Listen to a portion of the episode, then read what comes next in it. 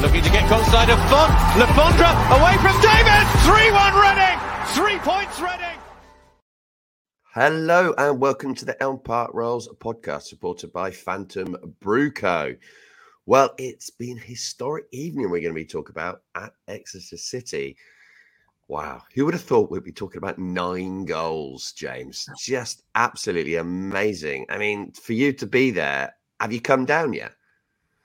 No, no, I'm I'm living purely off coffee. It was a very late one um, and an early start, uh, but you know those kind of games make everything worth it, don't they? It's um, historic evening and one of those very much I was there moments when Reading scored nine goals in a game.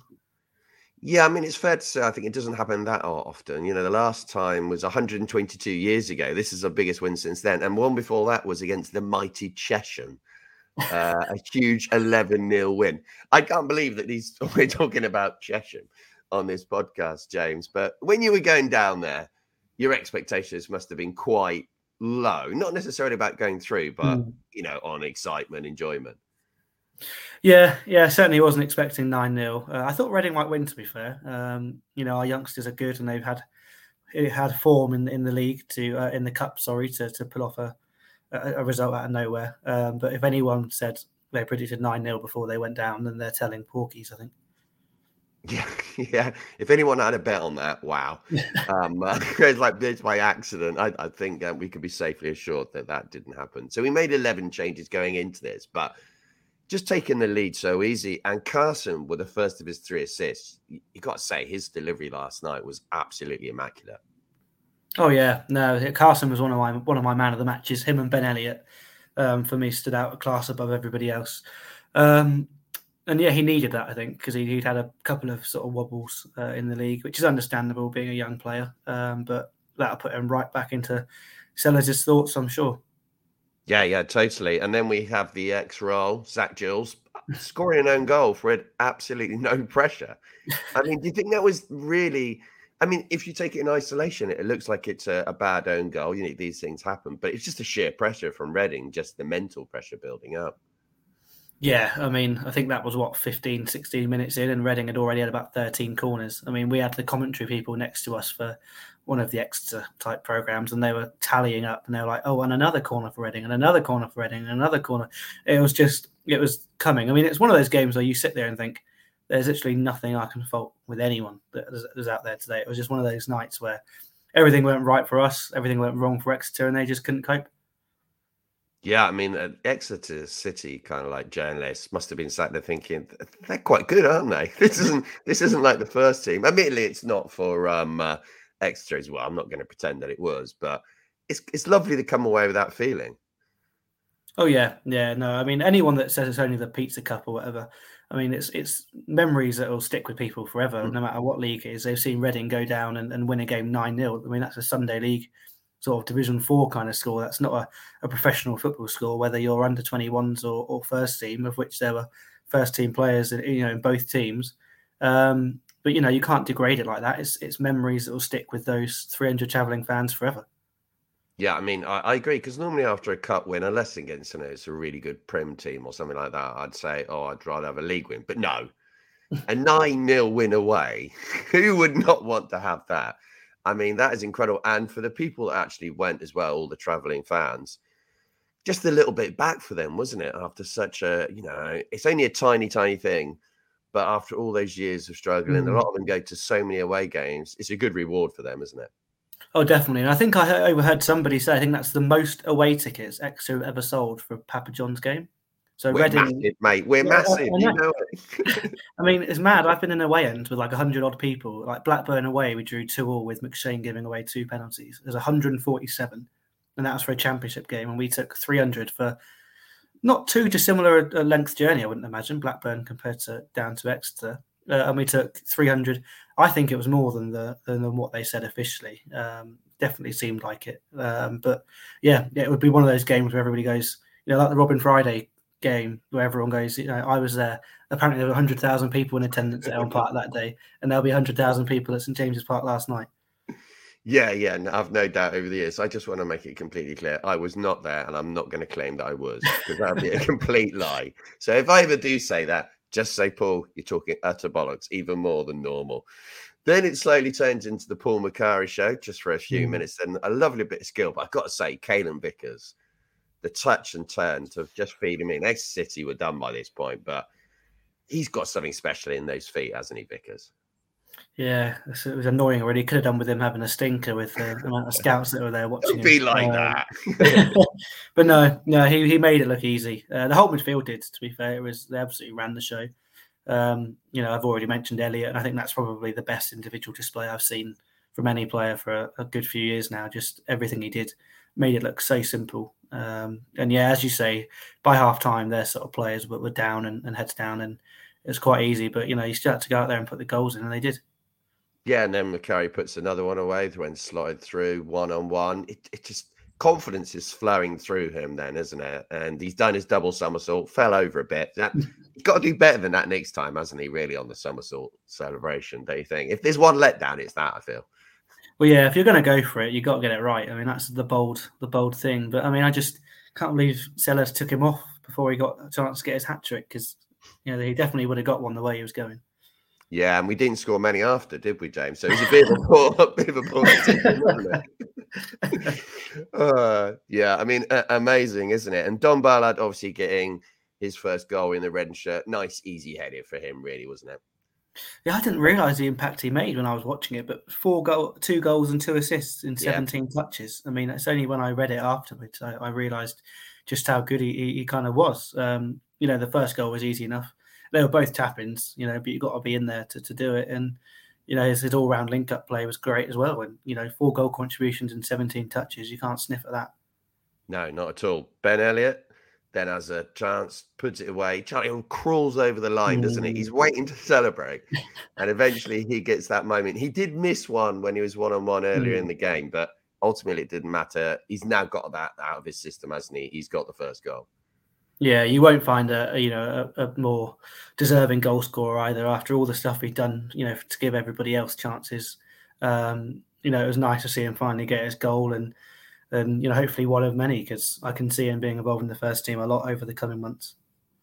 Yeah, I mean, he looks like a quality player, doesn't he? I don't know what the Chelsea kind of like sell on clause is that they've put in there, but it must be huge because he seems to have great technical ability, strong on the ball. He's got Mm. awareness.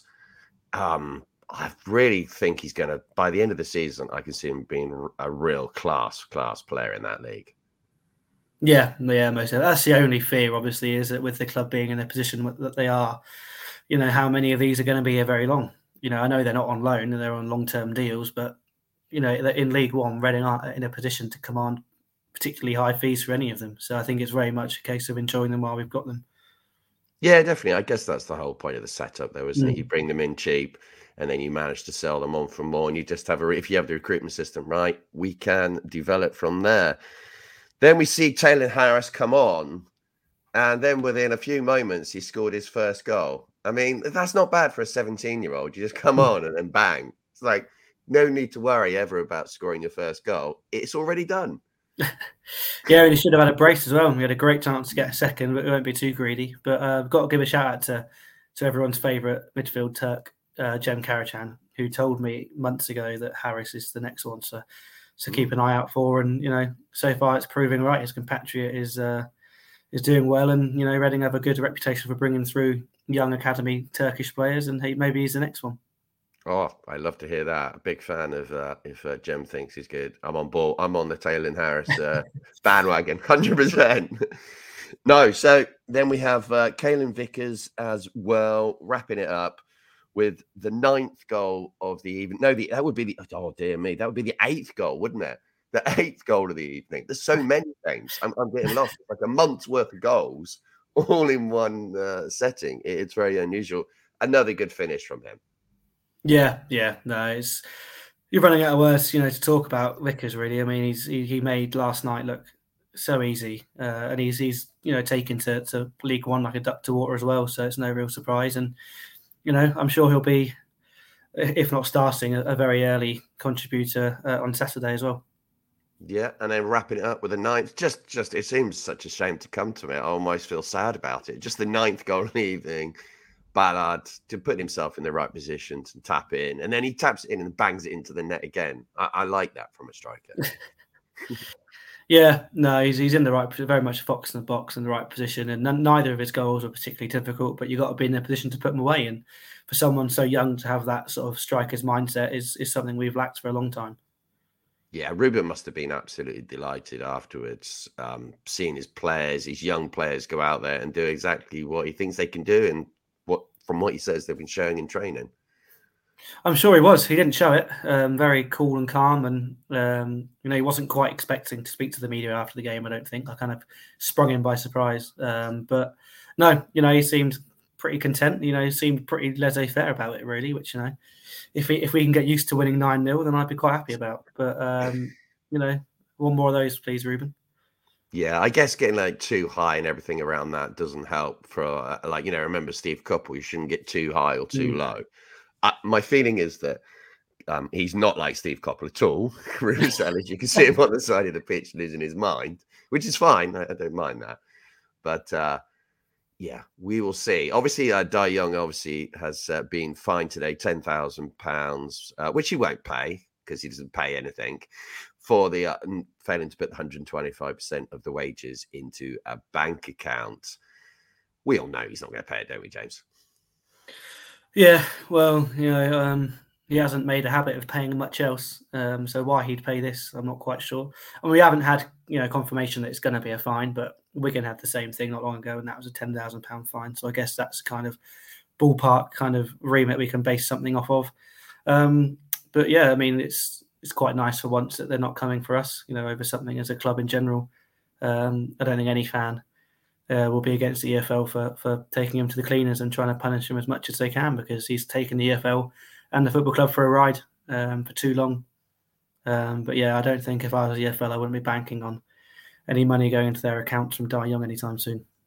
No, not at all. He's not a man you'd trust, is he? You, if you're going out for a drink with him, you'd make sure you, you're kind of like he paid for his drink. That's for certain, because uh, he would not want to be left with his uh, bill at the end of the day.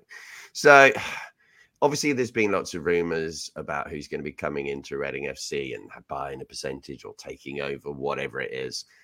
There's so many things floating around now. I don't think anything is going to be imminent, is it? We're talking a bit of a distance away now. Yeah, well, there's, there's a few companies apparently that are sort of around the club, auditors in, you know, NDAs, all that kind of jazz being done. I mean, it's a whole new ball game really for even for me to, you know, report on something like this. It's not something I'm particularly well versed on. Um, but you know, the club are hopeful that within, you know, I think we are probably talking months before anything's officially done. Um, but you know, hopefully some movement at the very least. You know, get one or two particularly close, and um, you know, see who can stump up the cash. Um, but yeah, you know, there's been a few worrying, worrying links and rumours. Um, but you know, I'm not too concerned. No, no, I, I wouldn't be too worried about the, the story person. But we will see. We will see. He's a chancer. So I think we should just finish by saying fantastic effort by all the academy players and all the other little first team players from the last few years who played last night. Historic night. Let's enjoy it. Let's enjoy it. We've had so many bad years. Let's let's go on a crest of a wave. We've beaten a team that's going for automatic promotion at the weekend. We've had a bit of fun in the Pizza Cup more than a bit of fun, actually. A hell of a lot of fun. I feel, feel like I'm turning into Cilla Black there, but um, incredible night. And uh, we will be back tomorrow with a preview for our game that's coming up on Saturday. I am trying to remember who we're playing. We are playing Blackpool, and we'll have a post match pod as well. So up the fucking ding and cheers. Thanks a lot for joining us, James.